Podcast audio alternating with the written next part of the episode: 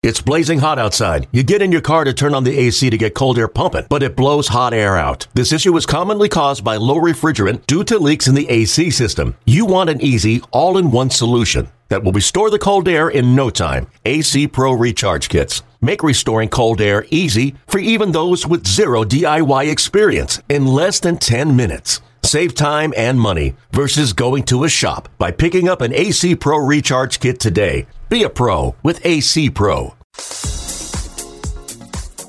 This is A's Cast Live, your comprehensive look at the Oakland Athletics. Drive to deep center field. Going back, Hernandez at the track, right to the wall. Gone! Elvis Andrus! And 29 other MLB clubs.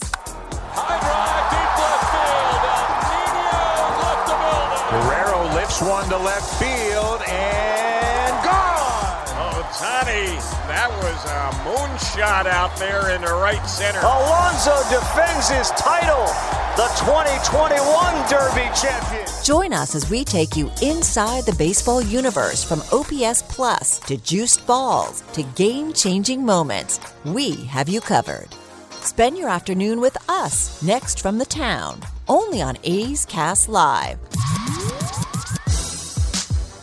The infield is slightly to pull. Here's the pitch to Seth, and he drives one to deep right and way back, and no doubt, and the A's have taken a 3 0 lead. A tremendous home run to right field by Seth Brown. And number two this year already for Seth. 3 1 pitch to Pinder. The right-hander throws, and Chad hits it high in the air to right center and deep. Kiermaier back in the alley at the track. He's right to the wall. He'll turn and watch, and it's gone. And the A's have gone back to back. And Elvis hits it to deep left, way back. Josh Lowe is back turning, and he will watch it fly. Elvis Andrus unloads with a three run home run. Throws and Neuse. It's a drive to left field that is way back, and the left fielder is going to look, and it's gone. And that's a grand slam to left over the head of Harold Ramirez, the left fielder for the Rays, and Sheldon Neuse puts four on the board for the A's. And the ninth inning, and the A's take a 13 to 2 lead. Here's Chris Townsend. If that was a heavyweight fight, it would have been called in the second round. Four in the first, four in the second. It was a big right hand over the top in the first, the left hook in the second. Ball game over as the A's would have knocked the Rays out, putting up eight runs in the first two innings. But I got to tell you, a lot of fun to watch because we have talked about now this road trip to start the season. Welcome to A's Cast Live. We have a lot to get into. Our man Shooty Babbitt, one of the top scouts in the business, is going to join us coming up here at 1.30. Of course, one of the top scouts for the Oakland Athletics. As Shooty says when he's on the road, he's in the bushes. We don't know where he is. You know, parts unknown, where he is unknown. Hotel, it's probably some bad, I won't say which hotel because you never know who's the sponsor, but uh, could be some bad hotel in the middle of nowhere. He's in the bushes, but we got him here on A's Cast Live coming up here at 1.30. And then one of our favorites, you see him, he's one of the stars of MLB Network. Brian Kenny, speaking of boxing, still does boxing for Showtime. Uh, Brian Kenny, host of MLB Now and one of the main hosts for MLB Network, he will be here at 2 o'clock. One of my all time favorites, the legend BK. That's what we have going before we're going to send you over to A's Total Access coming up at 240. First pitch will be at 340. We're making history today, Commander. Did you know that? Well, we're not making, we're going to be a part of history. We're not exactly making history. We're going to be, a better way to put it, joining history today. Are you talking about today's pitching matchup by chance? This is the 28th time. Now, we played baseball for over, what, 150 years? This is the 28th time in Major League Baseball history that you have not one, but two pitchers making their debut in the same game. Now, you think 28 times. I mean, well over 100 years of baseball. Neither the A's or the Rays have ever been a part of a game like this. So Adam Oller, we know who's a we know he's a great story as we talked to him in spring training and about his journeys of pitching God all over the place and being the Mets minor league pitcher of the year but being blocked. Well, he's not being blocked. And he came to the A's just just give me the ball. start, middle relief, whatever you need from me. And he's now going to start make his debut. Going to be very emotional. He was emotional talking about it when he got the announcement that he made the club from Mark Kotsay down in Arizona, and then he was emotional with us in the clubhouse talking about it and his family and everything that you know your siblings your parents you know everybody that has been a part of this journey. And you're finally making it and making your debut Gonna be cool. And the same thing for Tommy Romero. It's one of the great things that I love about covering Major League Baseball are days like this where you get to see the parents, wives, girlfriends, siblings. People are crying. It's such an emotional moment. You think of all the practices. You think uh, of all the games that the family has sat there and watched all these years, and then the hardships, right? You know, this isn't like the bonus baby getting rushed up to the big leagues. This is somebody that's pitched around the world, basically and now finally getting this shot. It's going to be emotional, but the cool thing, it's just not his family and, and the people that love him. It's this guy, Tommy Romero, for the Rays, too. You're going to have two of these groups going. Normally, the cameras all focus on the one family and the one group. Well, now you're going to have it on both sides. Going to be really cool. His dreams are going to be made today. Unfortunately, at the worst stadium in all of baseball, Tropicana Field. Place is awful. It's a dungeon, but for these people, and the dreams being made, nobody will care. But how about the start for the A's? You know, we're filming the show today, so just to, for the people who can watch, you can just see what the Bible looks like, the scorebook, and the red and the pencil. The red is good, pencil bad. And you just get an idea of what yesterday's game was like. And for the Athletics, this was supposed to be the road trip from hell. You got to go to Philly. They've revamped their offense. They've improved their bullpen. You're going to be in trouble in Philly. The A's got one. Okay. Now you're going to Tampa for four. Oh my God. Tampa's one of the best teams in baseball. Tampa could be representing the American League in the World Series again. That's how good they are. You're in trouble. And then you got to go to Toronto. And we know about all the talent Toronto has. Well, so far, if I was to tell you the A's are going to start this two and two, and now the Rays have issues. You know, yesterday Patino, their the, their guy went out because of a problem with his left side. Yarbrough's now on the DL. They don't have the depth that they used to have. I mean, right right now you're looking at A's. You get a win today, and you're telling me you've already split a four game set in Tampa with a chance to take three out of four, if not sweep it. Are you kidding me? Best case scenario, what's going on. And one thing that's going to be a theme throughout the season, we decided this on our show in spring training that this is the year of discovery. And what can the A's find to help them win now? And what can the A's find for the future? And one of the cool things that we saw today came out on Twitter from it was what? MLB Players Association Twitter account? Let me get the direct. Uh, get twi- the exact. We need to be exact. Because you know we believe everything we read on MLB Twitter. Players Media is what it was on Twitter. MLB Players Media. Yeah, the, the handle is at MLB Players Media. They're verified, so they're legit. You think about a guy like Seth Brown, and you think about somebody in some of these guys' journeys we we you know I was watching MLB Network earlier this morning, and they had Ken Griffey Jr. on, and Ken Griffey Jr. is going to be a big part of Jackie Robinson Day. Going to be really cool coming up here on Friday. But you think of a guy like Ken Griffey. Ken Griffey's getting drafted. He's the number one overall pick. He's considered one of the best prospects that you've ever seen. He's in the big leagues at 19 years old, plays 22 seasons, first ballot Hall of Famer. You're used to that. And that's who we celebrate. And his rookie card is one of the most expensive rookie cards of all time. And there's not a lot about a guy like Seth Brown. And that's why I love the stories of today, of today's game. You know, Adam Oller, I think it's Seth Brown's story now with another home run, three run shot yesterday. You just love the stories of the guys that don't give up, that you got to rip the jersey off of them That they're gonna they're gonna go as far as they possibly can go, and I love that. You got the rest of your lives to have a regular job like us, right, Cody? you got the rest of your life. Yeah, I pretty mean, much. Give it everything you got.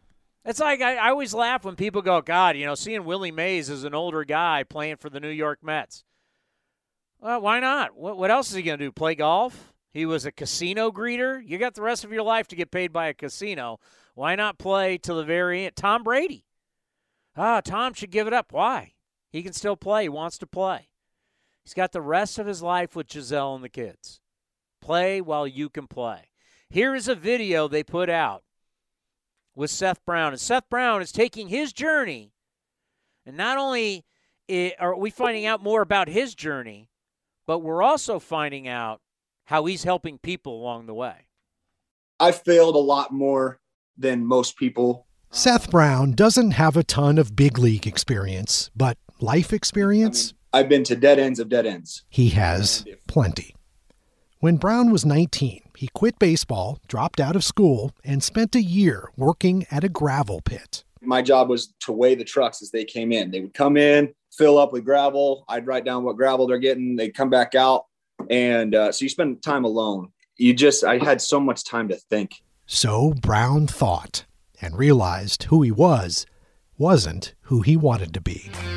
3 2 out the gap. He figured he'd blown any shot at a pro career, but Brown returned to college and focused on becoming a better person. The moment I forgot about professional baseball and the moment I focused on my life, it was like these doors just opened up one after the other, uh, all the way up to getting drafted. Today, you'll often find Brown talking with Little League teams and school kids, sharing stories about bad decisions and bad influences. I always tell kids figure out the difference between a giver and a taker and surround yourself with people who want to give to your life, who challenge you in life. Just before Christmas, he posted this, asking people to contact him if you or your family are having a tough time or have a need for a gift under the tree. Then Brown opened up a Zoom and talked with them. And I got a lot of messages kind of saying, "Hey, you know, my I've got a friend, she's she's in her 70s or, or I've got a kid who's who's 12 years old, never been to a game. This is what we as professional athletes in any sport are here for. Off the field and on the field, Seth Brown's last couple of years have been a home run. He is living his dreams in part because he refused to give up on them. I would say to anybody who watches, any kid watching this, doesn't matter what situation you're in, you can always keep moving forward. How about that? It's a great message. And I said last night on the A's Clubhouse show, you know, this is a guy that can give you 25 to 30 home runs, maybe even more. And you might say, whoa, Townsend, slow down. No, but I just want you to think of the math here. He's got two already in four games. To hit 24 in a six month season, you just got to have four swings a month. And with everybody lifting and launching, that's four swings. Four times six, 24. So to think that a guy can hit 25 30 isn't, I mean, that used to be kind of a number you went, wow, guy had 25 bombs last year. Life's changed, baseball's changed. And if you tell me that Seth Brown's going to play throughout the year and that he could have 30 home runs, remember, it's just four a month. It's four swings a month that you got to get it, get the ball in the air, and it's gone. So you do it five, six times a month. We're now in the 30s. Very, very doable. But the fact that he's reaching out and helping people is an absolute wonderful story. See, it's those stories right there.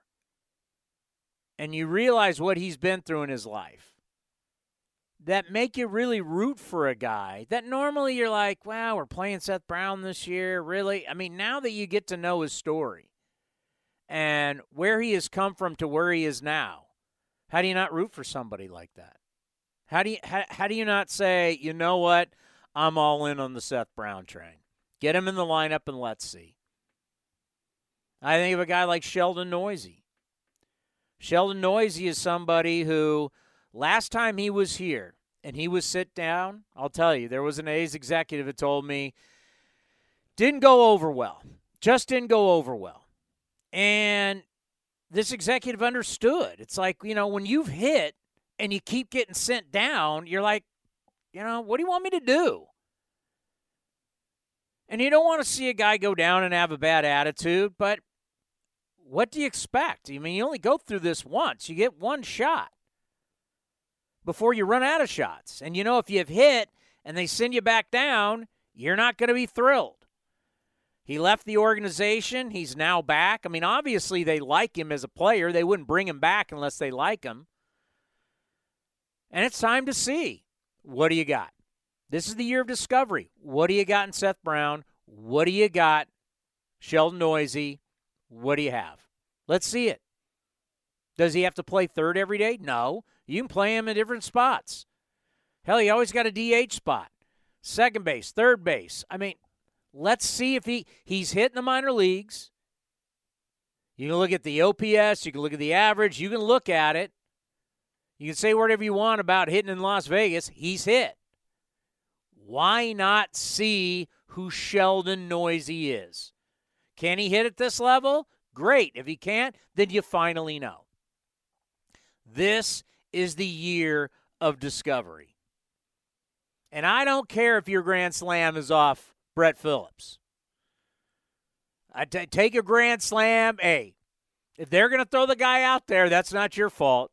And by the way, it is impressive. When is the last time you think Sheldon Neuse, as he talked about his body, you, your, your instincts, it is so hard when a guy's just floating the ball up there to stay back and stay back and stay back. It's so hard to do. That's why some of the, who's the guy that came in? A couple of years ago from center field from uh, the Orioles who was like unhittable because he threw so slow. Wasn't it Stevie Wilkerson? I think that's who it was. Stevie I don't Wilkerson. remember, but he threw so slow that they just couldn't time it because these guys haven't seen 48 since they were in Little League. My only question is, and I don't mean to rain on the parade, but why were the Rays using Brett Phillips? How many star, how many relievers do we have now at the expanded rosters that we're throwing a position player out there? Let's see. Because Chris uh, Mazza won how many innings after he got shelled? He gave up what seven runs? Nine thousand eight runs. Ninth. I, I forgot to put down the attendance last night in the Bible. Nine thousand one thirty nine. Because why do you care at that point? Was that what? Was it more entertaining? And normally I hate a position player, but he made the play he made on Seth Brown last night in the ninth inning was spectacular. That's a gold glove play from pitcher. That was spectacular. Gold glove play. Tell me, StatCast, how much ground he covered on that play.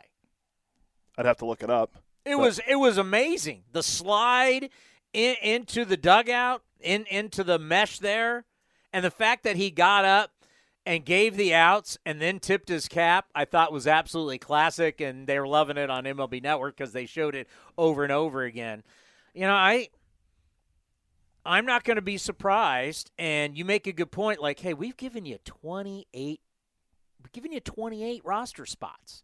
You really need to be throwing a position player when we've given you a bazillion pitchers. And they're going to look at it, and you know what they're going to say to us? As David Forst said yesterday, and I think every single GM is going to say this shorten spring training. We're worried about injuries. If we can throw out some outfielder in there to throw 48 when the game's probably already in doubt anyway, and we can save innings for our relievers, even though we have a whole boatload of them down in the bullpen. I guess I kind of understand it, and I understand what they're. That, that's exactly what they're going to say, right? They're going to say, "Well, short and spring, we're worried about injuries. Look at all the guys getting injured already. The White Sox, White Sox had two two guys put on uh, the IL earlier this morning. Yeah, Lynn and or no, sorry, Lynn's already on the IL. There was Giolito, the, another starter, and AJ Pollock, who they got for Craig Kimbrel. Bad or, hammy for Pollock. Yeah, so uh, there's all these injuries now for them, and um, the Rays, like you saw, Patino get hurt. You mentioned Yarbrough already hurt. It's uh, they have Tyler Glasnow already hurt. I mean, he's been on the IL, he Tommy John surgery, so he's going to be out probably till closer to the end of the season. So I can I can see it where you talk about the injuries and the uh, shortened spring training, but still a position player in Game Four already. But here's good news about the A's. The A's won their second game last night. The last time last year the A's won their second game, Game Nine. last year. So they're already ahead of last year's pace. last year was a um, last year was definitely a struggle against the Astros and the Los Angeles Dodgers. That was I will never forget that Dodger game that they did win. Did that go to extras? I think it did. I think it went to the tenth. Because it felt like it felt like this was a must win. Let's see. You didn't put the batting average here in the playbook. Twelve. The batting average. Which batting average? 12 for runners in scoring oh yeah position. it's, it's uh they're 12 for 25 with 19 rbis and yeah but you didn't give the average yeah 250 oh the average is 480 yeah so 258 the hit with runners in scoring position last year so last year if it wasn't a home run let's face it the a's didn't score they were basically built on they're like a softball team and this is not going to, uh, who knows what this number is going to be. I have no idea. But let's have fun, for God's sakes. They're 2 and 2. Um, 480 batting average right now with runners in scoring position compared to last year, they were 258. It, Yeah. they, they had a really hard time just getting runners in. And you looked at all the batting averages, you know, we kept talking about it. As much as you know, I've been reading this book in the off season about analytics and batting average is such a flawed number. Well, you know what? Let, let me tell you. Um, batting average does tell you if a guy hits or not. And plenty of guys last year for the A's did not hit. And because of that, they didn't hit with runners in scoring position. They didn't hit with nobody on, and they didn't hit with people on. And if you don't do that, you're not going to score a ton of runs. Now, you're going to get streaky times where you're hitting a bunch of bombs and everybody's everybody's fist bumping and everybody's hitting the forearms together and it looks great, but you don't sustain that.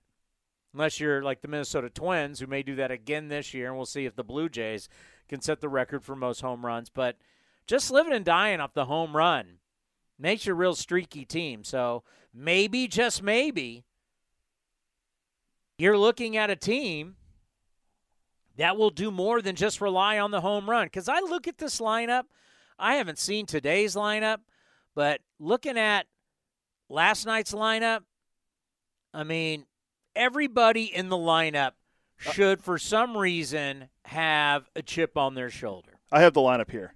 I'm gonna It's- look it up real quick. But every everybody, I look at Kemp, I look at Elvis, I look at McKinney, Murphy, Brown, Pinder, Vogt, Neuse, Pache. Every single guy should have a chip on their shoulder. And even looking at today, a lot of it's basically the same guys. Piscotty's going to be in there. Every one of these guys, if you're an older player, what's the chip on your shoulder? The older player, it's simple. You're trying to prove you still belong. If you're Elvis, if you're Vogt, is Jed in there today? No. If Jed's in there, you're trying to prove that you still belong in the big leagues. That's bottom line. And then you got all these other guys. You know, Tony Kemp trying to prove that he can be an everyday player. He's getting that opportunity. He's leading off. You're playing second base. Tony, you've always wanted to be an everyday player. Well, here is your shot. Yeah, Jed actually is in there. I'm wrong. Jed's going to hit third and DH. But Sean Murphy, not off to a great start, even though he had his first career triple. Sean Murphy, here's your opportunity. Your opportunity to prove that you're one of the best catchers in the business. Chad Pinder, you're going to play every day. This is finally your opportunity to prove you're an everyday player and make yourself and your family a lot more money. I mean, this goes down the line. Stephen Piscotty, you got to prove you can stay healthy. I mean, the future of your career as an everyday player is on the line as we speak. Can you be that guy? I talked a lot last night in the postgame show about AJ Puk.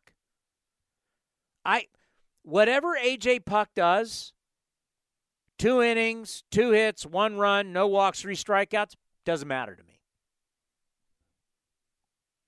The next 19, 20 outings, the actual numbers don't matter to me. And I know that sounds crazy. I need to see AJ Puk take the ball consistently and be healthy. The numbers will come. The kid is a tremendous talent. Stop with the comparisons of the big unit, Randy Johnson, the Hall of Famer. Stop with Hader, Andrew Miller. Stop. Until he can consistently take the ball and not be on the IL in rehab. That's the only goal I see for him right now. Now, for him as a professional athlete, don't listen to the post-game show guy. Don't listen to the talk show host A's Cast Live. But to you, the fans, we've got it. What, what, what do we expect? I know he can strike people out. I mean, I know he's a great talent. I just don't know if he can stay healthy. And if you can't stay healthy, you're you're you're kind of you're no good to the ball club. Wake me up with his numbers when he's had 20 appearances. His career high in the minor leagues was what, 28?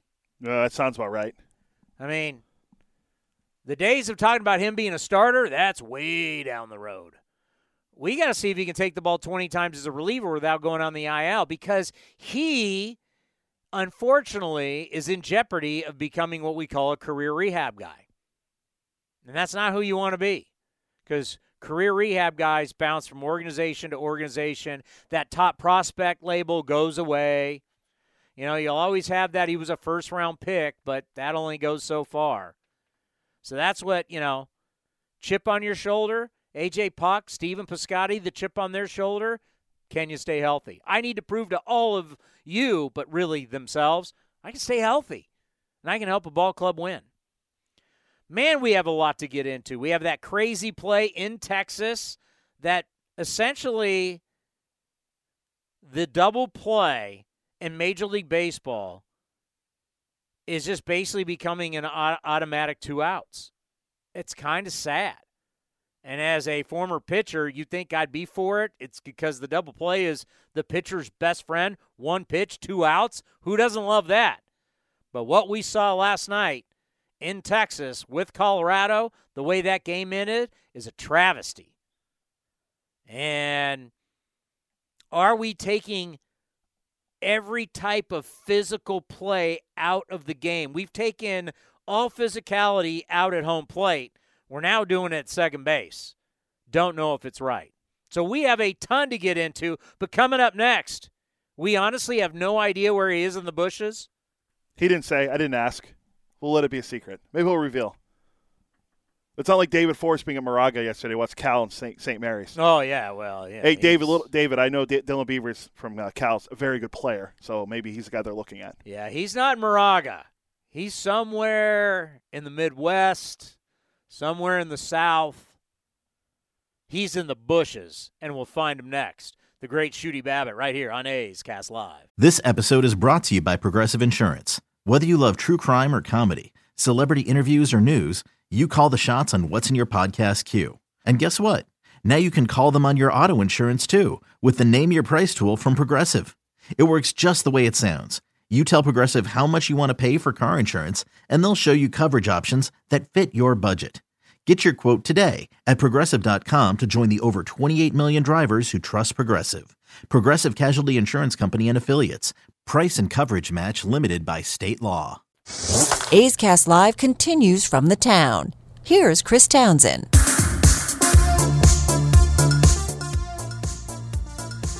You know, one of the funny things today about Ken Griffey Jr. and they were talking. Uh, Mark DeRosa was asking about, did you understand what was going on when you were a player? that you were changing, you know, fans and changing players in the next generation and having fun and, you know, putting your hat backwards and, you know, playing so free. And Ken said, and I was surprised. Oh, by the way, you know Ken and I are friends, right? I've heard this before. You and Ken Griffey Jr. have had many conversations, many drinks together. We had a mo- we had a moment in Tokyo. Oh, so I, I not remember if it was there or Seattle. Yeah, it was uh, Tokyo at the uh, Otani Hotel in the uh, hotel together. The last time uh, the Athletics hooked up with the Seattle Mariners at the Tokyo Dome. No, but uh, Ken just said his dad always told him, "Man, have fun." Now it's a lot easier when you're when you're blessed with the skills of Ken Griffey Jr. just to go out there and have fun. Doesn't necessarily work out like that for everybody. Uh, God, you remember that team, that Mariner team? To think that you got Alex Rodriguez and Ken Griffey Jr., literally the two best high school kids ever ever to be drafted. And they were on the same team. I mean, unbelievable. But it's going to be cool that now Ken Griffey Jr., you know, the next step of his career, you know, watching him become an ambassador uh, for baseball, and he's going to carry the torch and help out with Jackie Robinson Day. I think is going to be, you know, spectacular because he understands the history of this game. And as he said, listen, I grew up in this game. Uh, my father being in this game. I mean, Ken Griffey Jr. used to run around. Shooty Babitt, Shooty, we have you in the bushes? Cal Nate. What's up, soul brother? How are you doing? It's been a while. I miss you. Well, your your cell phone don't reach deep down in the bushes where I am the last couple of weeks, so it's okay though. But I'm doing fine. Um, everything is great. I'm glad to have the 2022 season back underway, man, and uh, it's just good to be back in baseball season. No doubt about it. And I was just talking about Ken Griffey, and you as a scout know that. Uh, you talk about a guy coming out of high school, really, him and A Rod are the two guys you look at all time that you say, and I guess you could throw a guy like Mickey Mantle. We look at these guys; they're 18 years old and they're already ready to be in the big leagues. But isn't that great that we're going to carry on this tradition of Jackie Robinson Day with Ken Griffey Jr. kind of leading the charge for Major League Baseball? It seems like such a great fit. I think it's a great move, a great gesture, especially the time that we're in right now. You know, with the diminished numbers of uh, African American players in our game. And you start talking about how Ken Griffey Jr. has been raised up in the game in the clubhouses and things of that nature. I wasn't blessed to be able to have a father who played in the game, but I was blessed to have a father that was working, that was able to provide $25 for me to go out and get some stirrups and a belt and a two-tone T-shirt because they gave the jersey and the pants, and to be lacing them up for little league and for every year after that baseball has been all my life, and I'm in the position that I'm in today um, because of the game. So I'm extremely excited. Um, last year or two years ago, I was able to uh, get a chance to celebrate my 42nd year in the game. And it was a historical number because that 42 is everywhere that you go in Major League Stadium. So um, I'm ecstatic as everyone else is, and, and I think it's a very great thing for our game. I mentioned earlier, and I think you know all about this from all your years in baseball, is that this right now is the land of opportunity that would be the Oakland Athletics. And you got all these guys that should have chips on their shoulder. Doesn't matter what the media says, doesn't matter what the national media says, it doesn't matter what the gamblers say or the fans say. It just matters inside that clubhouse. And I think of guys, whether you're talking about the veterans like Elvis or like Stephen Vogt or Jed Lowrie who are proving trying to prove they can still play. You got guys like Tony Kemp and, and Chad Pinder who are being given the opportunity to play every day so they can prove that they can be that guy. And then you got other players that a lot of people think they shouldn't be in the big leagues. Whether you're talking about a Neuse or you're talking about a McKinney or you're like whoever, like all these guys, Oller who's making his debut today. You got a bunch of guys, Shooty, in that A's clubhouse – that are getting an opportunity and can you make the most of it? And that's what's going to be interesting to watch here, especially in the first half of the season. What do you think about that? Well, I've always said um, on the pregame, on the radio, on your show, um, every year, this is the land of opportunity. You know, you can overkick your coverage and get paid, and it's okay because you've come up here and you've performed, and we know what happens. I mean, when you see your buddies leave, they get broke off these big time contracts. You hate to see them go, but you're happy because you know they're going to be okay for the rest of their lives, them and their families.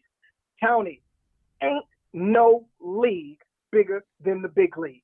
if you're there, it's because you've some, done something to get there. Hear me again. Ain't no league, nope. Bruh. So there's always going to be critics. There's always going to be people who don't. Hey, there were a lot of people didn't think that I was going to get out of rookie ball. Heck, there were a lot of people didn't think I was worthy of getting drafted. And I wore that chip on my shoulder so long that I still have a big stitch from that big rock that I had to knock off of it. And I still carry a chip on my shoulder because I think that's what's kind of made me what I am today. Because on your journey, there's always going to be someone that doesn't believe in you. And all you need is an opportunity. They're playing for a manager that's not going to let anyone rest on their laurels. They're not going to let anybody criticize what they're doing about going about their business. They're going to be prepared. They're going to go out there and compete, and they're going to go out there and play the game. And you know what? You talk about a kid Neuse. Here's a kid that jumped on the scene for us that we rule five a couple years back, and then he ended up going to the Dodgers. Well, you go over there and you sit for a while, and you don't get a chance to play like you would. You learn a lot. You're playing in a big market team, and you get a chance to go back to Oakland. And man, oh man, I guarantee he's going to be a better player. He's going to be a better prepared. There's a wise man said that failure is just another chance to intellectually do it again. So he's getting that second chance, and I guarantee you're going to see a much better Neuse than you saw the first time, and he wasn't that bad when he was here before. Well, the one thing that he has always done, Shooty, is hit. I mean, that's one thing he can do. He can hit, and it's now. Let's find out. I mean, if you're the A's with any of these guys, what the heck do you have to lose? Well, the shillelagh is what gets you paid. I mean, you can't steal first base. I don't care how fast you are. You can't hit it out the park if you don't make contact. I don't care how much power you have. If you want to open up somebody's eyes, make the noise with that shillelagh. And that's what gets you an opportunity to play there's some interesting kids on this roster right now, man, and they hear all the people, they hear all the criticism, and they've got a lot of pride. And not only do they want to prove it to themselves, but they want to prove it to all the people that don't believe in them. But you've got a couple of guys out there that's got some historic, it's got some numbers in their past. Now they get an opportunity to see if they can do it at the big league level, and that's going to be the biggest test for them. What do you think so far? And I know you've seen it in the minor leagues, but what do you think so far about PitchCom and speeding up the game and allowing defenders to have a better idea uh, to position themselves or anticipate a little bit better? Uh, I know you know about it. What do you think about PitchCom so far? Your observations? Well, if you see me now, my beard is gray. That means I'm a little older, probably OG, if you will, and probably stuck in my own ways. Um, I always felt that the game was about skill and will and instincts. And what allowed you to be better than the other player is that you thought a little faster, you moved a little faster, you comprehended a little better, uh, but you knew how to play the game. You had to read swings, you had to figure things out on your own. I personally don't think the game is too slow. I love the game. I watch the game. I understand when it's a bad, poorly played game and the game's are long, when you have a good old baseball game and it takes a little while, I mean, what do you do? First thing you do when you get to the game, sitting down worrying about what time the game is going to be over, you're not a real baseball fan. I just think that it takes some of the thinking out of the individual. You don't know how that guy is feeling. That pitch may not feel good in his hand at that point. And what happens then? Well, he's throwing it up there with hope instead of trust. And I don't like that. But if Major League Baseball feels that it's going to improve the quality of our game and increase the interest and grow the fan base, then I'm all for it. But if you ask every player man to man, I guarantee you they've got some objections with it. So you're trying to tell me when you're sitting in that suit at the NBC California studios and the game's three and a half hours and you still got to do the post game show, there's not a little bit of you in the back of your mind going, man, I wish this thing would get over soon. Come game 145, 146, you might have a point. but right now, Tony, that's what I get paid to do. And I try my best to do the best job that I can at that. And the worst thing that I'm going to do is sit up there and worry about how long the game is, opposed to watching what's going on and being able to analyze that you know, I, I understand. You know, I've been in the bushes since the beginning of this season, and the first two games were four-hour games. Trust me, this is what I wasn't looking forward to. But at the end of the at the end of the night, it is what it is. I just don't think that this is a game that's been going on for a hundred and something years, and there was nothing wrong with it. And all of a sudden, we've got all these different changes and all these different things going on. I just, I just think sometimes too much is too much players that you have now that people are going to be interested in, but how much more valuable could those players be as a bargaining chip at the deadline with already we're starting to see injuries starting to mount? I don't think it's going to be that much at the trade deadline. I think most is going to take place before. You know, I've had this conversation with scouts, uh, former players, current managers, and I always said that this is going to be a year different than any year we've ever seen. Contrary to some people talking about three weeks is enough for spring training, I respectfully disagree. I mean, guys cleats are not even broken in. The gloves is not even broken in in three weeks. They need reps. I know one manager said that his regulars had only played nine innings one time. Okay, repetition, repetition, repetition is what this game is about. The more you do it, the better you get at it, and the more that you know yourself. Uh, as you see, trades are being made. Good players are going down. If you have something of value, you are the end thing right now because everybody's going to be coming after you if you have something that they need, and you probably can get something back that you want. Well, and, and, you know the A's are definitely going to be one of those players whenever it is. People, I mean, wherever we turn, wherever we turn, we hear people talking about the A's and certain guys. So that will be definitely interesting. Shooty, as we go forward, you know, looking at the play at second base on the double play, I'm not sure if down in the bushes, if you even have cable where you are right now. So I don't know if you saw the play last night, um, but you never know. I mean, I, I, I know you. Uh, you might be at a Four Seasons for God's sakes. We never know where Shooty is. But last night, the way the game ended between the Rangers and the Rockies, with the double play at second base, interference, both runners out, game over. Rockies win. Bud Black with the challenge. If you saw it, I'd like your opinion. And just overall, how do you like the rules going on now? That it's almost like if there's a double play and there's any type of contact between a runner and a fielder that it's like a manager could challenge it and win. It's almost like the double play could be coming an automatic deal. In the old days of breaking up the double play, could be going away. Well, I did not see the play, um, but I will comment on the fact. Um, I played the position uh, in my brief time in the big leagues. I had to dodge Dave Winfield. I had to Dave dodge Hal McRae and Bobby Grich and these guys that were notorious for coming in there and taking you out. One of the best pitchers I have, um, my memory of my career is Dave Winfield was making $10 million a year. I mean, making whatever it was, he's the highest paid player in the year, and I'm on a minimum wage. And this big six foot six dude is coming there to take me out. Well, my job was to turn that double play and get up and get out the way. And that's the way the game has always been played. When you start changing the game, you start changing the instincts of the player. Me as a second baseman, I knew when to stay in there and turn it. I knew when to turn it as a, like a first baseman and then get up out of there. I knew the angles and I knew the plays. I like I said, that is one of the rules that I'm not in favor of because first of all, what it also does is it just gives away outs. I mean, you have guys that slide halfway down. You have guys that play right field that can come in and play second base. Guys that are non-athletic can stand out there like robots and play the position because nobody's going to come in there and inter- interrupt their rhythm. So there is a problem for me right now. I'm a guy who evaluates.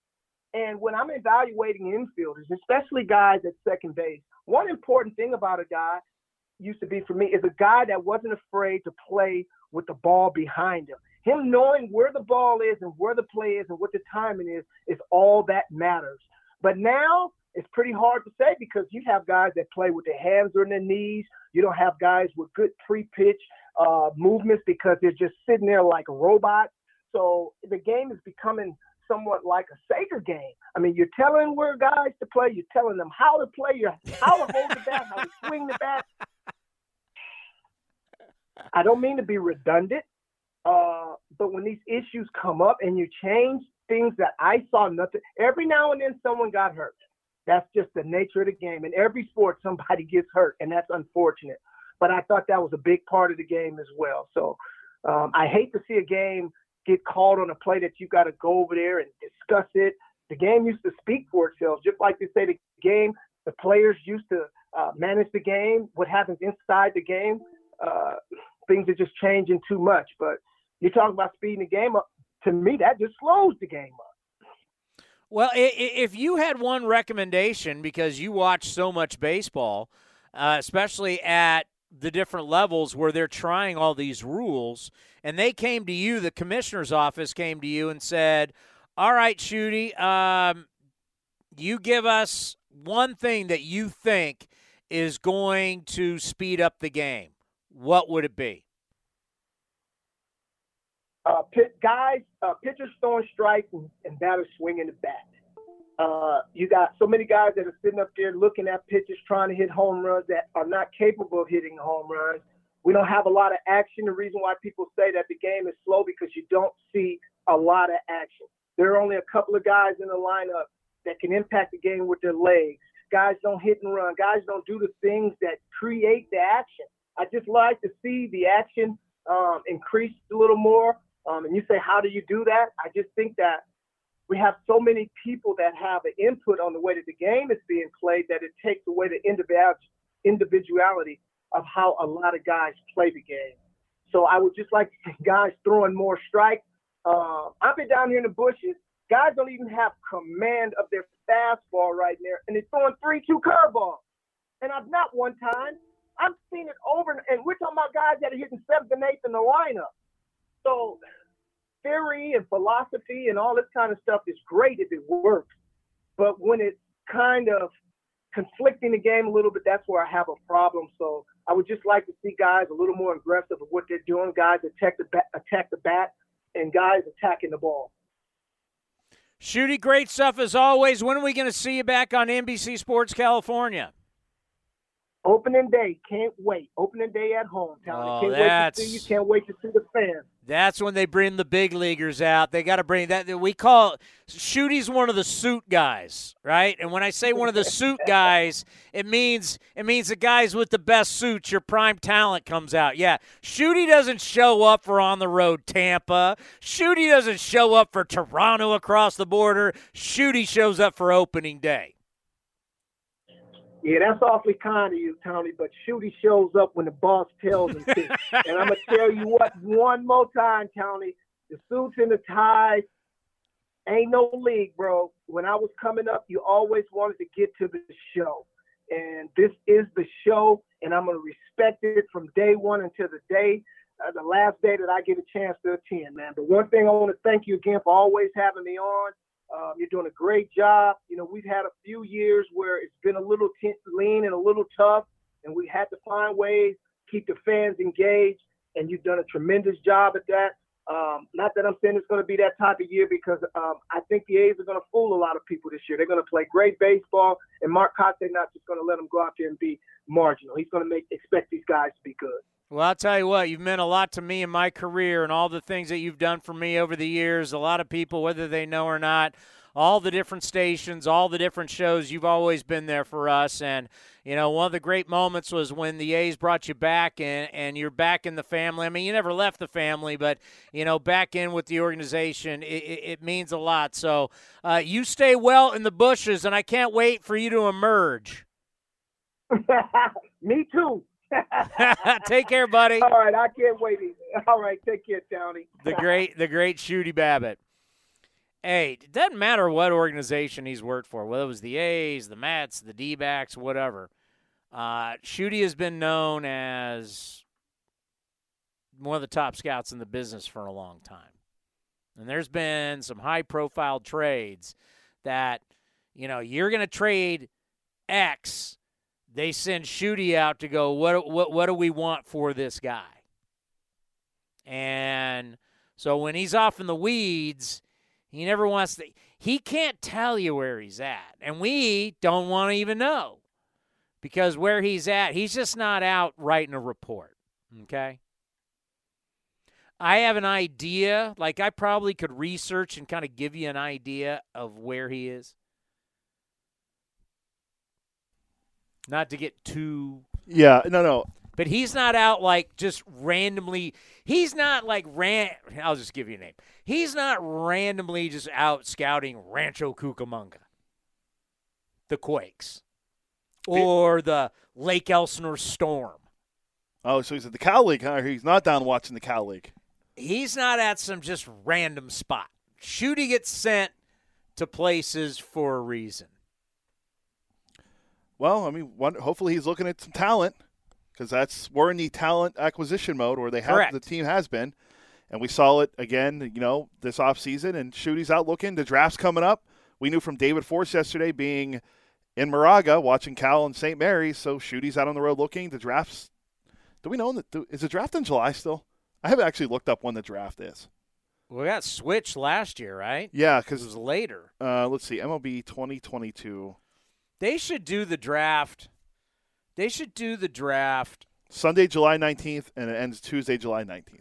So the All Star, it's right for the All Star break, I think. Yeah, because it used to be in June. Yeah. So now they're doing. I think they do it right before the All Star. Which, by break. the way, I like this going forward because I would like to see the College World Series left alone. You know, too much of the draft bleeds into the College World Series, and guys are worried about getting drafted. Let it be in July. Make it a showcase thing. Make it around. I mean, have the have the I don't know how you do this, and I'm just now just thinking about it for the first time. How you would incorporate the All Star, All Star, because All Star Week is really not All Star Week. It's what three days. It's really just two days because they show up on Monday. Homer and Derby's on Monday. Yep. Games on Tuesday.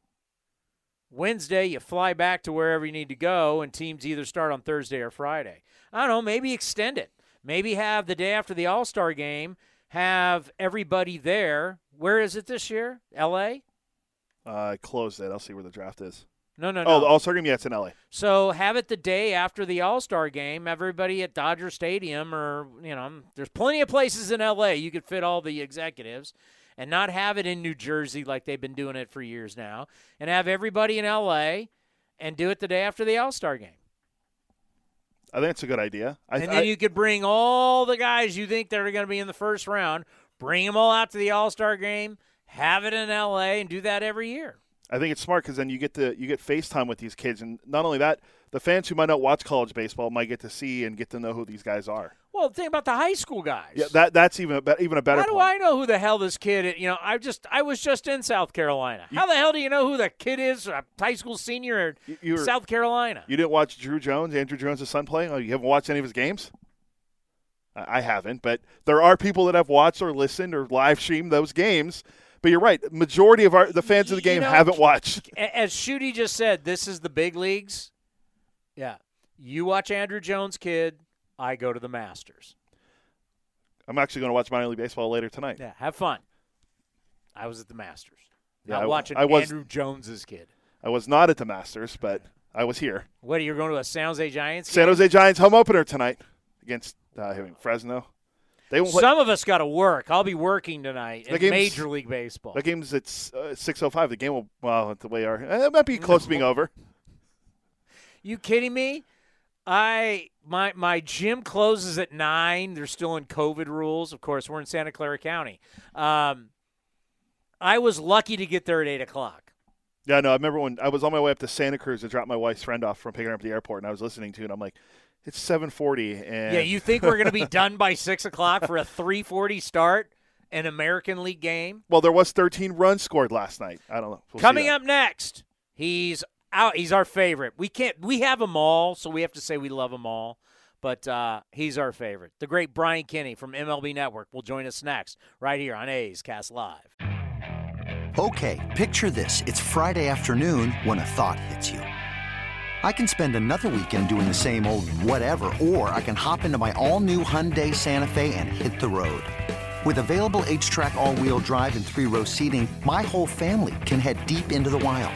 Conquer the weekend in the all new Hyundai Santa Fe. Visit HyundaiUSA.com or call 562-314-4603 for more details. Hyundai, there's joy in every journey. A's Cast Live continues from the town. Here's Chris Townsend. That's right. It is A's Cast Live. Before we get to the Rays and the Athletics coming up here at 3:40, where we got two pitchers tonight making their major league debut. Just the 28th time in Major League Baseball that we have seen that. Well, you know what a big fan we are of MLB Network. It is the channel that we all love. and Brian Kenny is the main host of MLB Network, and he joins us now here on A's Cast. I actually have to call him. So oh, you do? Yeah, sorry. So I'm doing this elaborate. BK will appreciate it. There's also a read for BK I put on our our uh, show sheet to promote MLB Network. Guess what game it is? Not Yankees Red Sox, but Yankees Ye- Blue, Jays. Jays. Oh God, I got it. You can watch Brian host MLB Now weekdays throughout the season at 11 a.m. Pacific. Plus, MLB Network has the Jays and the Bombers this Thursday at 4 o'clock. That's actually interesting. Is that the Jays have done well against the Yankees lately? Well, they've won nine out of eleven. In is it in Yankee Stadium or overall? Might be overall. They they played really well against them. Uh, I know it's been a been a uh, a good turnaround for them. So BK, I was given this elaborate this whole introduction for you MLB Network, Showtime, the whole deal. Then I realized you weren't with us yet. So I just want to know I had a huge buildup for you again. I believe you. I'll take your word for it. Thank you. I appreciate that. And you guys are going to have, and I talked about uh, MLB Now, and we also talked about uh, Thursday, you're going to have the Jays and the Yankees. And the Jays now, as they're growing up, they've been doing well against the Yankees. Yeah, look, they're, I mean, they're a quality team and it, the more you watch them now, especially with you know some of the additions that they've made, uh, it had so much firepower last year. They they kind of weren't as good as their firepower last year. Do you know what I mean? Their production is so tremendous, uh, and yet they were. And you could tell by their run differential was better than their win loss record. This year, I think that's kind of evening out, and they're a powerhouse when you look at what's going on with the A's and the Rays, I know two organizations that you have followed because of just all the years, the way the game has changed. The A's were at the forefront. We all lived the Moneyball era. We now know your affinity for, for, for the Rays. What's it like when you watch A's Rays? Um, well, look, it's been exciting the last few years. Maybe we got spoiled. You know, it's it's funny. We um, because not only were they able to compete these last few years, but they were excelling. Uh, again, you know, I pointed out the, the, A's were winning not 90 games a year, like that. That's kind of the marker, right? Like, oh, they're winning 90 games. Yeah. They're winning 97 a year, and you know, now that they're trading off and they're now they're doing a the rebuild or the retrench, whatever it would be, um, it's it, you know, it takes a little bit out of that. But the last few years, it's been remarkable what they've been able to do with their payroll. And I'll give you a perfect example. I just looked briefly at the payrolls this year. And in the second division, basically, you know, teams 16 through 30 in payroll, I really only see three teams that can make the playoffs.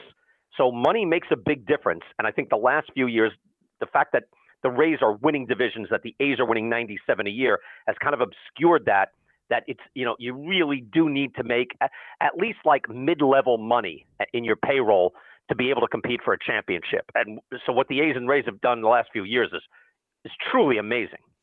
If you were running the A's right now and you had Frankie Montas sitting there, and obviously there were rumors about the Chicago White Sox but would you be looking to deal him now, or would you wait more towards the deadline where you could get more teams involved and more teams fighting over him? Well, yeah, that's the that's the the craft of it, right? And the and then the experience that you have. Um, I would think you'd get more now. You get more starts out of the guy now, and, and teams will always say that if you can move before the deadline, you should be able to get a better you know trade value. On the other hand, what you're saying is also true that uh, you'll have teams that are a little more determined right around the trade deadline, especially this year with another team in each league making the playoffs. I think we're going to have a bunch of middle class teams that uh, were not as anxious or uh, aggressive that are going to jump in there, knowing that one or two players can make a big difference in getting from you know 81 wins to 87, which is likely what it'll take to make the playoffs. You know, right now in your neck of the woods, obviously, we know with Aaron Judge and turning down the extension. I know Bieber has talked about, oh, I'd love to stay in Cleveland. Well, what else is a guy going to say when, when he's asked about an extension? We had to deal with that with Matt Chapman. We knew Chapman was telling us one thing, but he and Boras were going to do the other. Like, what is really the best way to handle this? as a player when you have to say the right things or you're just going to get killed in the media.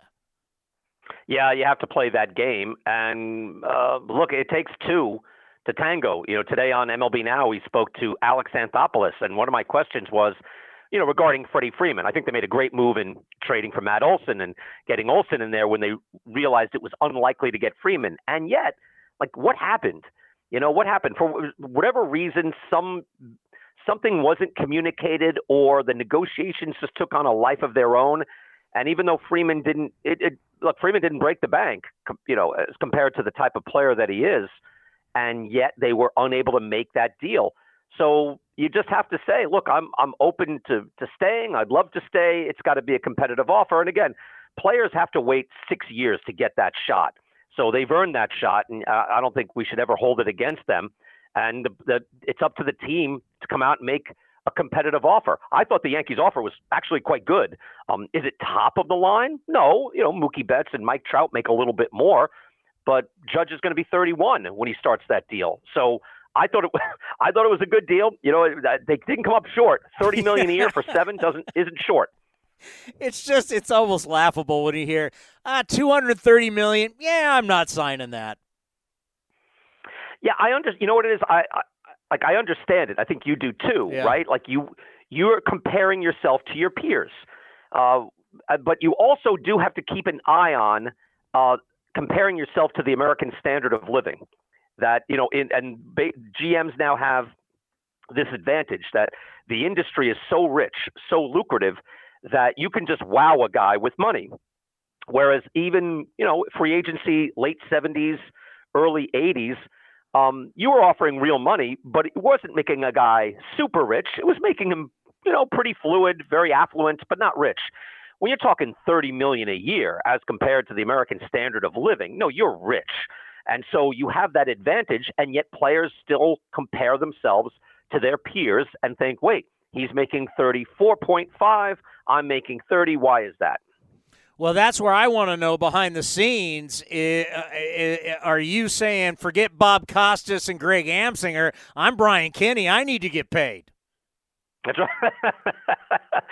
well, that's it. Look, um, no matter what, like when I think of, well, I, realistically, I think of the money I'm making now, and I would, have, if you had told me that when I was first a sportscaster in 1986, I would think I'd be, well, I'm, I, you know, I'm on my yacht and I'm, I've got my, uh, you know, my, my my ponies out in the yard and I've got my racehorses and everything. No, whatever you you make, you know, you get used to it and you spend.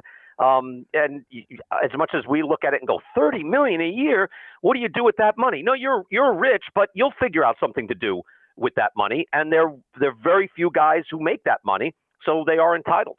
You know, I've told you I tape the show every single week, and we haven't been able to watch it because when it came on here, we are getting ready for our show. But I'm sure when I watch later on today, uh, you guys will talk about the double play that ended in Texas between the Rockies and the Rangers.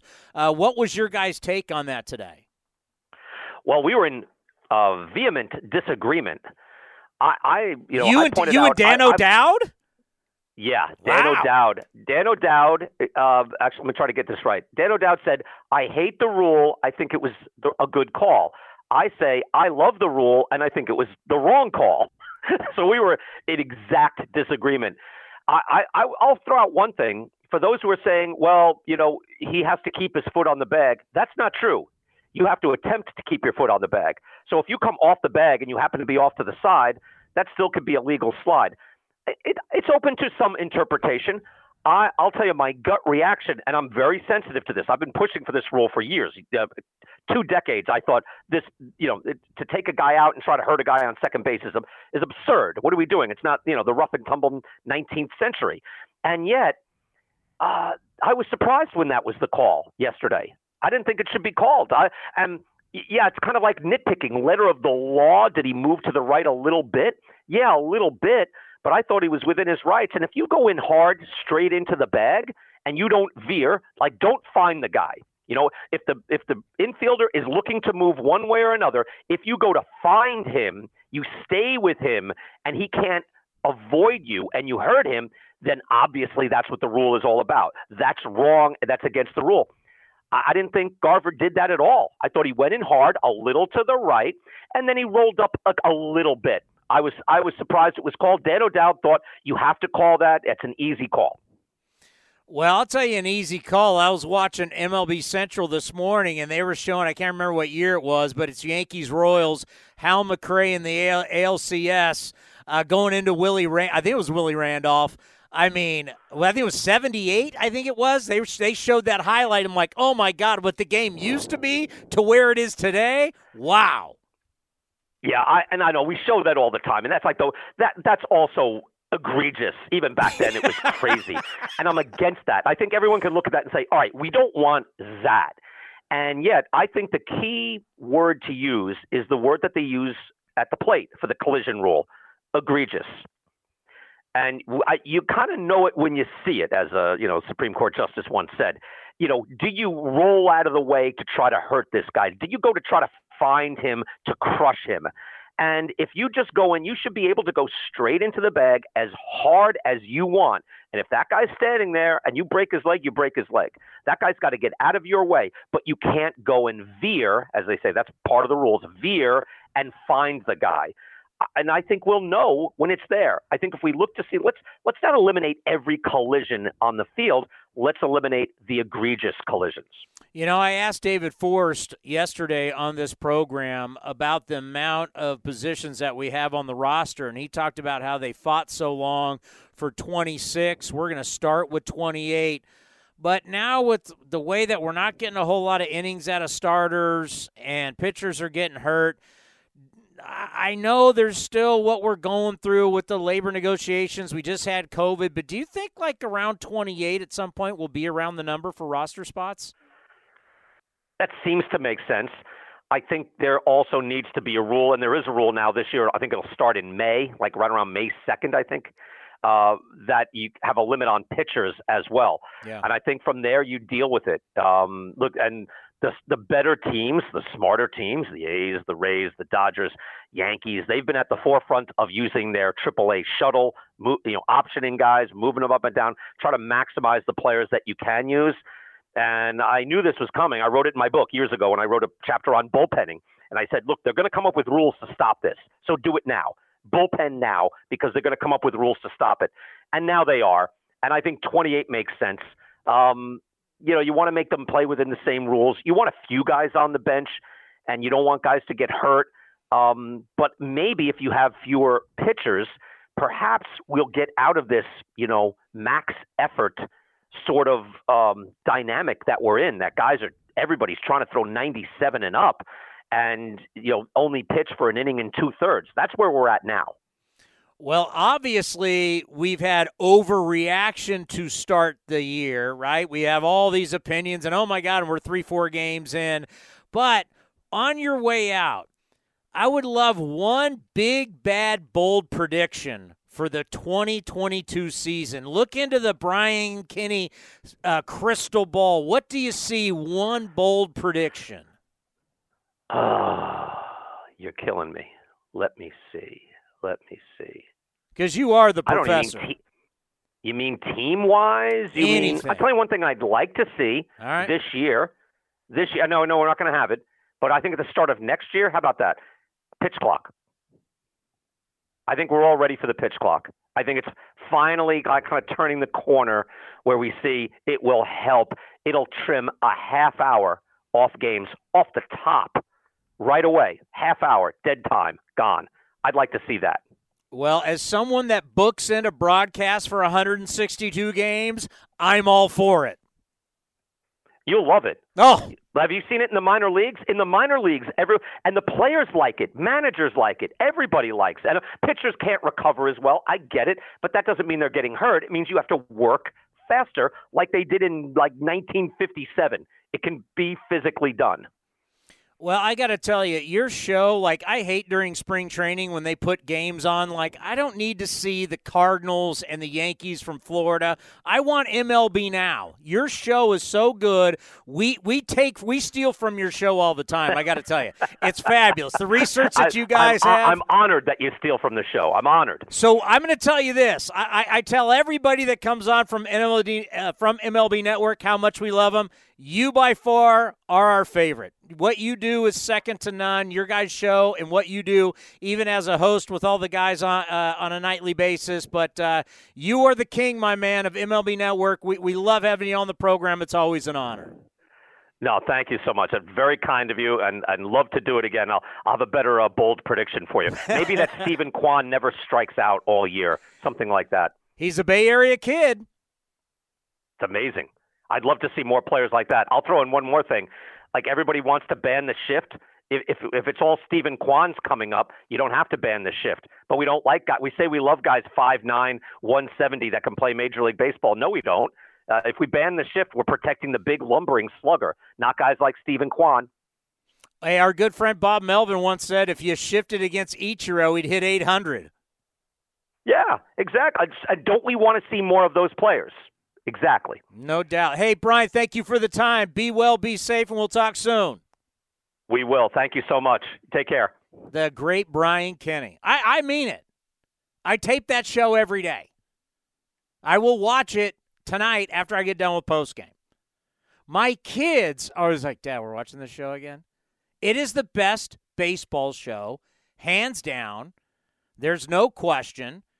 And don't forget, you can see it out here, 11 a.m. Pacific. MLB Now, hosted by Brian Kenny. And also, we got Jays and Yankees Thursday night baseball at 4 o'clock Pacific.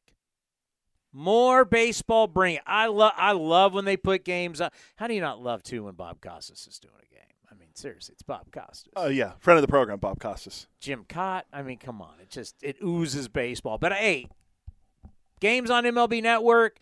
Haven't uh, have we had games start yet on Apple or uh, Peacock yet? Uh, yes, we had a game on opening night. I think it was Mets Nats, and then Friday night I listened to it. It was um, our buddy Steven Nelson, who's been on the program from Intentional Talk um, Katie Nolan and Hunter Pence called the Angels Astros game, and it was interesting because Hunter Pence was adding on what Apple TV. Oh. And Hunter Pence was adding in funny commentary like, "Man, that guy looks ripped under that jersey." Like just all this stuff he was just talking about, and it was a fun broadcast. I believe, friend of the program, Hunter Pence. Yeah, I believe next Friday we're the A's and Rangers are on Apple TV next Friday. So during the home homestand, so that'd be the what's today, the 12th, 13th, 14th, the 22nd, April 22nd. A's Rangers will be on Apple TV.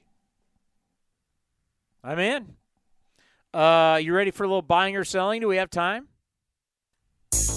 It's time for buying or selling. Sell, sell. Right now with Chris Townsend on A's Cast Live. All right, so I didn't get a chance to look yesterday to see uh, about the Jays and if they had a, more home runs. I know they did beat the Yankees last night, so that did happen. Uh, that I believe they've beaten the Yankees nine out of the last eleven. That sound like I said. I think that sounds about right. And now the research I did, I'll, I'll pull it up real quick and see how, if they hit a home run yesterday, or home runs plural. They did win three nothing against the Yankees. They hit the Jays hit one home run. George Springer hit second off Jameson Taillon. So after four games, the Toronto Blue Jays have flashed some of their potential. They won their series versus the Rangers over the weekend, hitting seven home runs. They had another home run yesterday, so that's now eight home runs. Vlad Guerrero Jr. hit the furthest home run of his career, 467 feet on Sunday. Matt Chapman also hit his first home run. He crushed that ball. The team the team record for home runs in a season is 307 by the Minnesota Twins in 2019. The Twins currently lead baseball in home runs. That was nine. That was coming into Sunday, but I'm sure they hit more yesterday. Uh, the Jays are on pace for 378 homers, but they're on pace to allow 324. Buying or selling the Toronto Blue Jays will break the all time home run record. I'm selling. Because the team that's going to break it is the team that owns it. Uh, they. The Bomba squad, the Minnesota Twins, will break their own record this year. They played yesterday, right? I'm going to see if they hit any more. They did play. They finished their series. Let me just see if they. Urshela had a big hit in that game. Uh, Gary Sanchez crushed a home run. Byron Buxton, by the way, is off to a very good start. Buxton's hitting 333. He was two for three yesterday. They did not hit a home run yesterday, so they still have nine. But still, Buxton also has uh, got his first stolen base. If he stays healthy, top three MVP. Call. I'm booking it now. Wander Franco, by the way, nine hits and 15 at bats this year. It's pretty good. He's on Tied base. with Steven Kwan. He's on fire.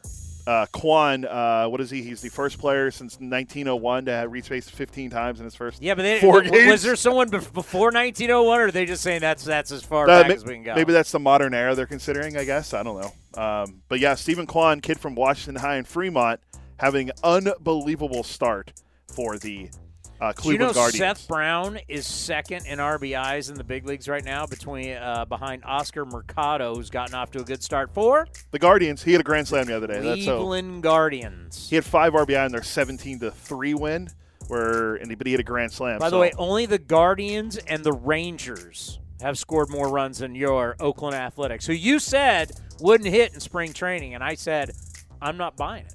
Uh, well, they're scoring a lot of runs, and they Check the runs. tape. Check the tape. We didn't we didn't bring it up yesterday or bring it up, but Paul Blackburn pitched great yesterday for the A's. Oh, Five inning, five scoreless innings. had that good curveball going. He looked good. Controlling it. Seven strikeouts. I mean, Yep. if you would have told me coming into the year, the A's would have got back-to-back scoreless starts from Daulton Jefferies and Paul Blackburn, I would have said, "Uh, "There's no way."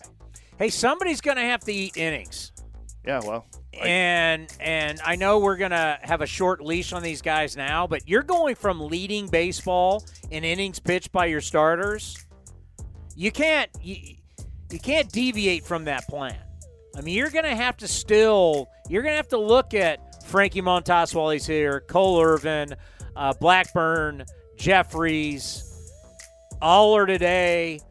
Kaprielian when he shows back up. Like, guys, you're gonna have to give us an innings because if you're gonna rely on this bullpen to to eat up four or five innings a night, oh my God, it's gonna be a it'll be horrific. well, and Adam Oller tonight. Um, we're very excited to see 28th time in MLB history. We're going to see two guys debut in the same game with Oller and Romero. Twentieth round pick by the Pirates in 2016. former Home Depot worker, uh, valet, substitute teacher. His list is incredible. So it's, it's great. It's going to be great to see the Mets not only pitcher of the year pitch today for the A's. Uh, well, let's, let's shift gears and talk about something that's not great. So before 2018, the Baltimore Orioles, the Oriole way, they had only lost 100 games twice in their history. 1954, when they became the Baltimore Orioles. Uh-huh. In 1988, the year after they drafted, well, they drafted Ben McDonald that year, our friend, our friend who we'll see next week. Since 2018, they've lost 100 games three times 115, 108, and 110 last year. They've had the, they have the top prospect in the game, but haven't called him up as a college player, Adley Rutschman, the catcher. But we've seen Bobby Witt Jr., Julio Rodriguez from the Mariners, and Hunter Greene all debut all high school kids already in the majors, but this kid's not for some reason. They got swept by the Rays opening weekend in St. Petersburg.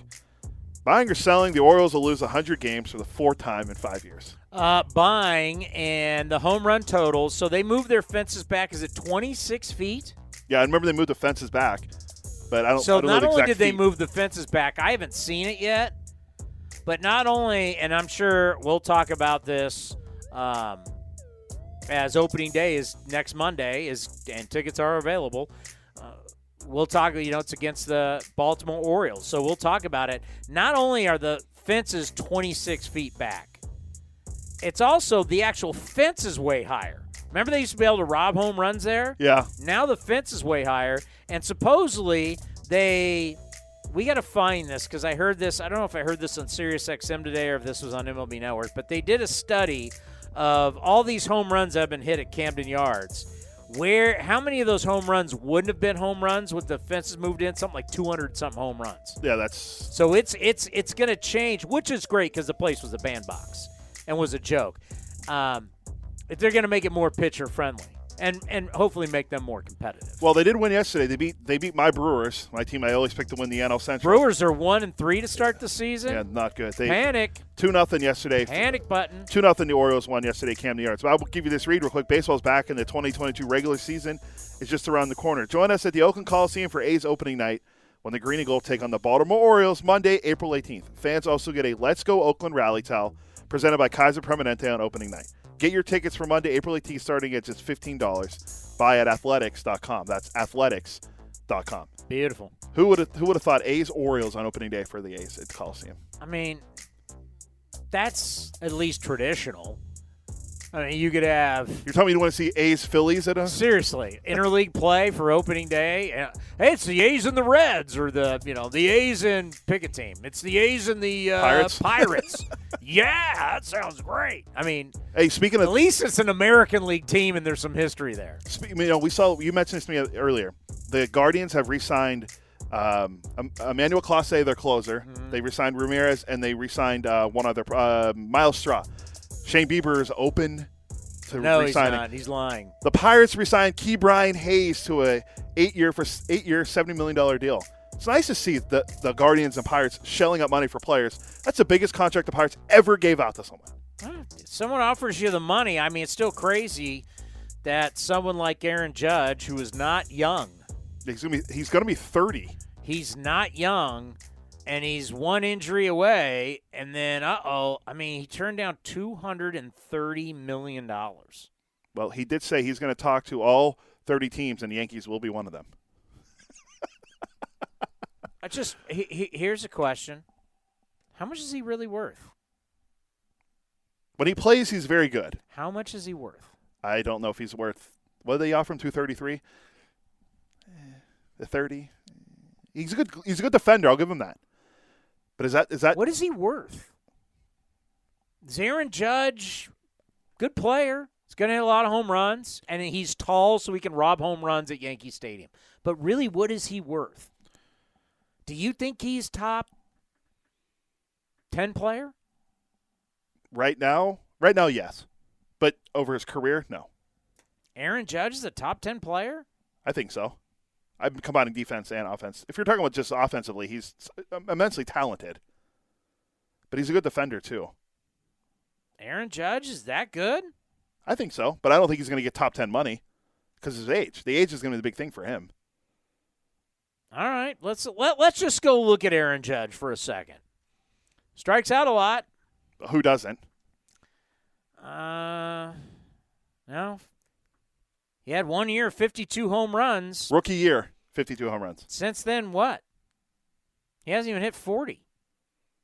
He hit 27 in 2018. This is his prime. 27 home runs in 2018, which I've already said on this show. You run into four balls a month, you got 24. He hit 27 and 18. Now he was limited because of injuries. That's against him. Uh, he had 27 and 18, 27 and 19. Only played 112 and 102 and 18 and 19. COVID year and last year 39 home runs, 98 RBIs, 916 OPS, good hit 287. That's a top 10 player. He scored 100 runs one time. The mystique around Aaron Judge is off one year of 2017. MLB Network has him 11th. I I think he could be top 10, but he's getting older, so it's hard. Like I think Jose Ramirez is better than the 15th best player. But no one talks about Jose Ramirez because why? He plays for Cleveland. If Aaron Judge was a Kansas City Royal, would he be a top 10 player? It goes back to the Derek Jeter thing. I mean, Yeah, yeah, guy- that's a good point. Is this guy, I mean, I'm just saying, he's had one year. Well, he's had two years. He's had one spectacular year, and that was in 2017. We're in 2022, man. Last year, he had a very good year. Very good year. But health problems, he's he's 30. When does he turn 31? Uh, let me look real quick. Are you really building do you really want to build a team around him? I don't know if you're building your team. I, that's why. you are at paying him th- over $30 million a year. oh, I'm not getting him 30 million dollars a year, Uh, but I I don't. Well, he just turned down 233. Uh, maybe he doesn't like playing in New York. I mean, we saw Alec Boehm say, "I effing hated here." Talking about the Phillies last night. But do you see what I'm saying? I asked you if he's a top 10 player and you won't give him 233 million, but you said he was a top 10 player. He'll be tw- he'll be 30 in April, so he'll be 31 next April. He'll be 30 April 26th. So let me ask you again, you don't want to give him 233 million, but you're saying he's a top 10 player. I think so, but I don't think he'll. I don't. I wouldn't give him that because of his age. What guy's going to get paid? I mean, Freddie Freeman. How much did Freeman get? Is it just me listening to this guy and I can point to him because we're on video? You call him a top 10 player. Top 10 players make over $30 million a year, but you won't give him $30 million a year. How how much is Freeman getting? Uh, you have to do the numbers. I don't know. He's a top 10 player. He's not making 30 million a year. He's also 32. Judge will be 31 going into in start of next. Well, in next year. Is Freddie Freeman a top 10 player? MLB Network says he is. Why are you using other people? I'm asking you. I don't think Freeman is. Okay. I'd rather have Matt Olson. So once again, Aaron Judge. I don't think you gonna- said is a top ten player. But he's not going to get two hundred million dollars. I don't care what he's gonna get. I want your opinion. I don't think he. I, I Stop using other people. You're you're using other people. I want your opinion. I wouldn't give him two hundred million dollars. So he's not a top ten player to you. He can still be a top ten. I just gave you Aaron, Freddie Freeman as an example. Top ten players make over top ten when they hit free agency. They're getting over thirty million a year. Let me see what Freeman's deal is. Uh, Well, we're out of time too, but Freeman got. I forget his deal. Wasn't it like eight, something. wasn't or- eight years or something. He got less years, but the average is still really good. And who knows how much is deferred? I think some of it is deferred. Um, why is it not bringing up his contract? Six year, one sixty two. So let's see. This is good radio, by the way. Twenty seven million for a guy that that people say is a top ten player. I think Aaron Judge could get somewhere around there. I'm not asking what he's. I'm asking you. No, I would not. I said it already. I would not give him thirty million dollars, but he could be a top ten player. So you're not going to give a top ten player thirty million dollars a year when the rest says, as Brian Kenny said, his peers, his peers are all getting thirty. Trout making thirty. Uh, he's making like 36, 37, whatever. No, 35 or 36, something like that. He's also 30 now, too. But he signed that deal years ago. Mookie Betts making thirty. He is, but he also signed his deal in his mid 20s also. I mean, I, I I can keep going. Uh, we're out of time, so. Okay, just just checking. All right, that is going to do it for A's Cast Live. We want to thank the great Brian Kenny from MLB Network. Don't forget on Thursday they are going to have the Blue Jays and the Yankees. And that is that in New York or Toronto? It's in New York. Then Toronto goes home to play us. And in the bushes, our buddy Shooty Babitt. El- We, Elvis Andrus tomorrow, 105. the great Elvis Andrus coming Off to a great start. Sorry. He's, are you kidding me? Elvis is on fire. Grand slam or three run homer yesterday. Hitting 313. Isn't that nice after last year got off to such a horrible yeah, start? it's great for him. Okay, so we'll have Elvis tomorrow. Uh, hang out here for a few minutes. What are we going to play? Uh, we're going to play some commercial spots and we'll get you right into A's Total Access. with you. Total Access will be at 240. Thank you for listening, and we'll be back in a few. This has been a presentation of the Oakland Athletics.